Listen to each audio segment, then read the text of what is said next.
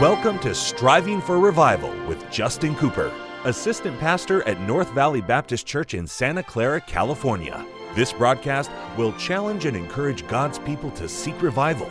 We pray you'll be blessed as you listen to Striving for Revival.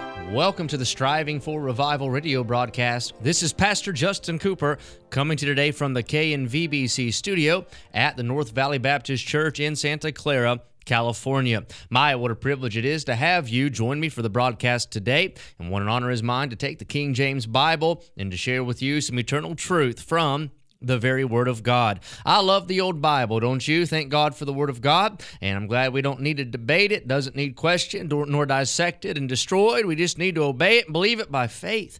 And I tell you, you'll find that the Word of God is comfort to the soul, it's direction to the life, it's a sword for battle, and you can't beat the Bible. Thank God for it. And the Bible stands like a rock undaunted. The critics have criticized, the skeptics have skepticized, the scorners have scorned, and yet the Bible stands. Thank God for the Bible. We're going to be in 2 Timothy 4 today, and we're going to talk about a familiar Bible character. We're going to talk about a man who I would say he's famous in Scripture, but probably it's more appropriate to say he is infamous in the Scripture. And we're going to talk about a man today that uh, I don't want to be him, and you won't want to be him either. And uh, we'll discuss that here in just a minute. But while you're finding your place in 2 Timothy 4, let me invite you to visit Help for Today. Just type in the web address helpfortoday.org and you'll find there a great ministry resource compiled by the staff of our church and the faculty of Golden State Baptist College. And this website is filled full with articles, devotional thoughts, ministry helps, Sunday school material, bus ministry material, insights, things that you can use in the Christian life. And uh, I personally look at Help for Today every single day. And I look at the website. I also receive the emails, and you can do that as well. When you go to the website, if you'll just type your email address in and hit the subscribe button, that will add you to our email list, and it's free. And we'll send you an article every day to your email, and you can use those like daily devotionals. You can use them for a study material, but every article is a blessing and a help to the Christian life. And our, des- our desire and the design of the website is simply to be an addition to your regular Bible reading, your regular prayer time, your regular walk with God. And we can use these things, plug them in, and it helps us as we try and strive to grow in grace. All right, here we go. 2 Timothy chapter 4. Now, Paul has been charging Timothy and he's told Timothy to preach the word in verse 2. Now, I like that. Preach the word. Three words that would make a big difference in most churches if we just get back to preaching the Bible.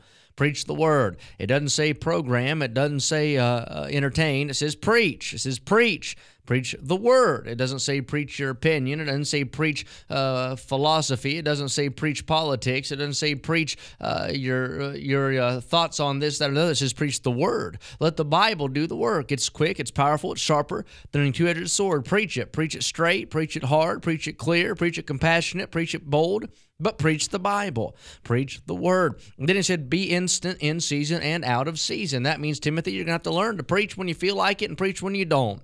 Preach when they like it and preach when they don't. Preach when they shout and preach when they pout. Preach when it's full and preach when it's empty. You just preach. You have to preach. Sometimes you'll preach uh, out of zeal, and other times you'll have to preach on character. Just do it. Preach the word. And he said that means reprove, rebuke, exhort. And Paul gives Timothy these instructions. Why does Timothy need to preach? Well, there's a crowd coming along in his day, and they're here in our day. They wouldn't want sound doctrine, but they'd want those uh, teachers uh, uh, uh, that would scratch their ears, that would appease them, that would just give them what they desired and not what they needed and that time would come, and that time is now. And because of that, Timothy's command is the same preach the Bible. That might rub them the wrong way, but they need to turn around. That's what happened. Billy Sunday said, if, if what I preach rubs the cat the wrong way, then turn the cat around. That's what needs to happen. Preacher, you don't compromise nor change uh, to make people enjoy your preaching. You preach the Bible and let the Holy Spirit of God deal with them. And if they get right with God, get saved, or whatever it is they need, then they'll enjoy that kind of preaching. And he said, they'll not endure sound doctrine. Sound doctrine is wholesome doctrine true doctrine, Bible doctrine. All right. And now Paul begins to get a little more personal. In verse number nine, he says, Timothy, do thy diligence to come shortly unto me. Paul here shows his heart. This is just human nature. Paul longed for fellowship. He longed for Timothy's fellowship. And he said, Timothy, diligently. That means with uh, earnest earnestness. That means uh, being a very uh, uh pointed about it. Diligently come to me. And he said, Shortly. He said, As soon as you can, Timothy, I want you to be with me. And as soon as you can, I want you to be where I am. I want your fellowship. I need your encouragement. I want us to, uh, iron sharpeneth iron, and I want us to sharpen each other. And Timothy, I want you to come and stand with me. And I believe this is motivated by verse number 10. Paul said, For Demas, and here's the character Demas hath forsaken me, having loved this present world, and is departed unto Thessalonica and then he mentions another individual, Crescens to Galatia, and Titus unto Dalmatia. Probably no name outside of Judas in your Bible rings an alarm any quicker in the life of a believer than the name Demas. Demas is not forever known as a finisher. Demas is not known as a faithful laborer. Demas is not known as a stalwart of steadfastness. Demas is not known as one who crossed the finish line, received the garland, and was applauded by the encompassing witness. But Demas's name is forever associated with quitting. Demas is known as a quitter. Demas is known as one who started well and finished wrong. Demas is known as one who started strong and finished weak. Demas is known as one who was on the right path and got off the right path. Demas is one who turned his back on Paul and turned it toward the world. He, in essence, turned his back on Christ and turned it toward the world, and he left the ministry. Demas became shipwrecked. Demas became a casualty. Demas fell by the wayside. Oh, I want to challenge our listeners today. Don't be a Demas. Please don't be a Demas. I was preaching in Altoona, Pennsylvania so many years ago. I forget if it was 2013, 14, somewhere along that. And they have a minor league baseball team in Altoona called the Altoona Curve. And the reason they're named that is because there's a famous horseshoe curve train track in the midst of Altoona where that train almost makes it's a, literally a U-turn in that town. It's famous, it's well known. People travel to come see it. So the minor league baseball team is called the Curve pretty good name for a baseball team as well. I was there, and they happened on that same uh, occasion to be hosting a game, and they had a special night, and the night was entitled Quitters Night. And they intended, and they did, celebrate that night at that ball game, famous quitters. Those who fell out, those who didn't finish, those who turned and went away, they celebrated them as quitters night. Benedict Arnold and people like that. They celebrated them. They celebrated quitters. I was preaching there and I saw that and I thought, wow, what in the world have we come to? Celebrating quitters? Can I say that might be celebrated at the minor league baseball game?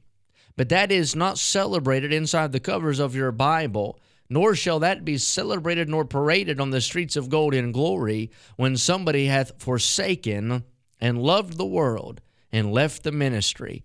I want to challenge you don't be a Demas. There's a multitude of things that can pull us away. There's a multitude of things that can distract. There's a multitude of things that can make us not finish. But I want to challenge you press toward the mark. Now you have to understand Demas was saved. No doubt about it. I believe Demas was saved. Paul talks about Demas in other passages of Scripture, and he talks about him highly as his servant and fellow laborer. And Demas was in it. Demas had a title. He was a Christian. Demas had a task, the will of God for his life.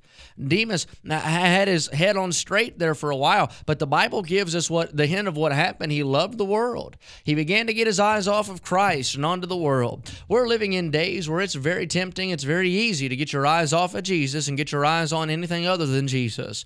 Get your eyes off of Christ and put them on temporal things. Put your eyes on diseases and pandemics. Put your eyes on finances and the need for more. Put your eyes on your health and however it is. Put your eyes on people and whatever they got going on. Put your eyes on politics and that'll keep you stirred up and discouraged. Put your eyes on the uh, restrictions and regulations and all these weird things that we've been wading through. And it's very tempting and it's very easy and it's very trying not to take your eyes off of the main thing and put it on the lesser thing. The Bible says to love not the world. Why? Because the world is at enmity with God. And you cannot you cannot walk with Christ and with the world at the same time, for those things are going in opposite directions. And I want to challenge you today don't be a Demas. Demas didn't plan to be a quitter. Demas didn't plan to fall out. Demas didn't plan to fall short, but it happened. How did it happen? He got his eyes off of Christ and he allowed himself to fall back in love with that old wicked world.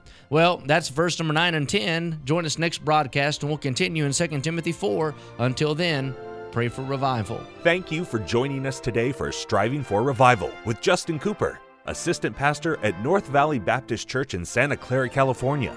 Listen at this time every weekday as we strive for revival.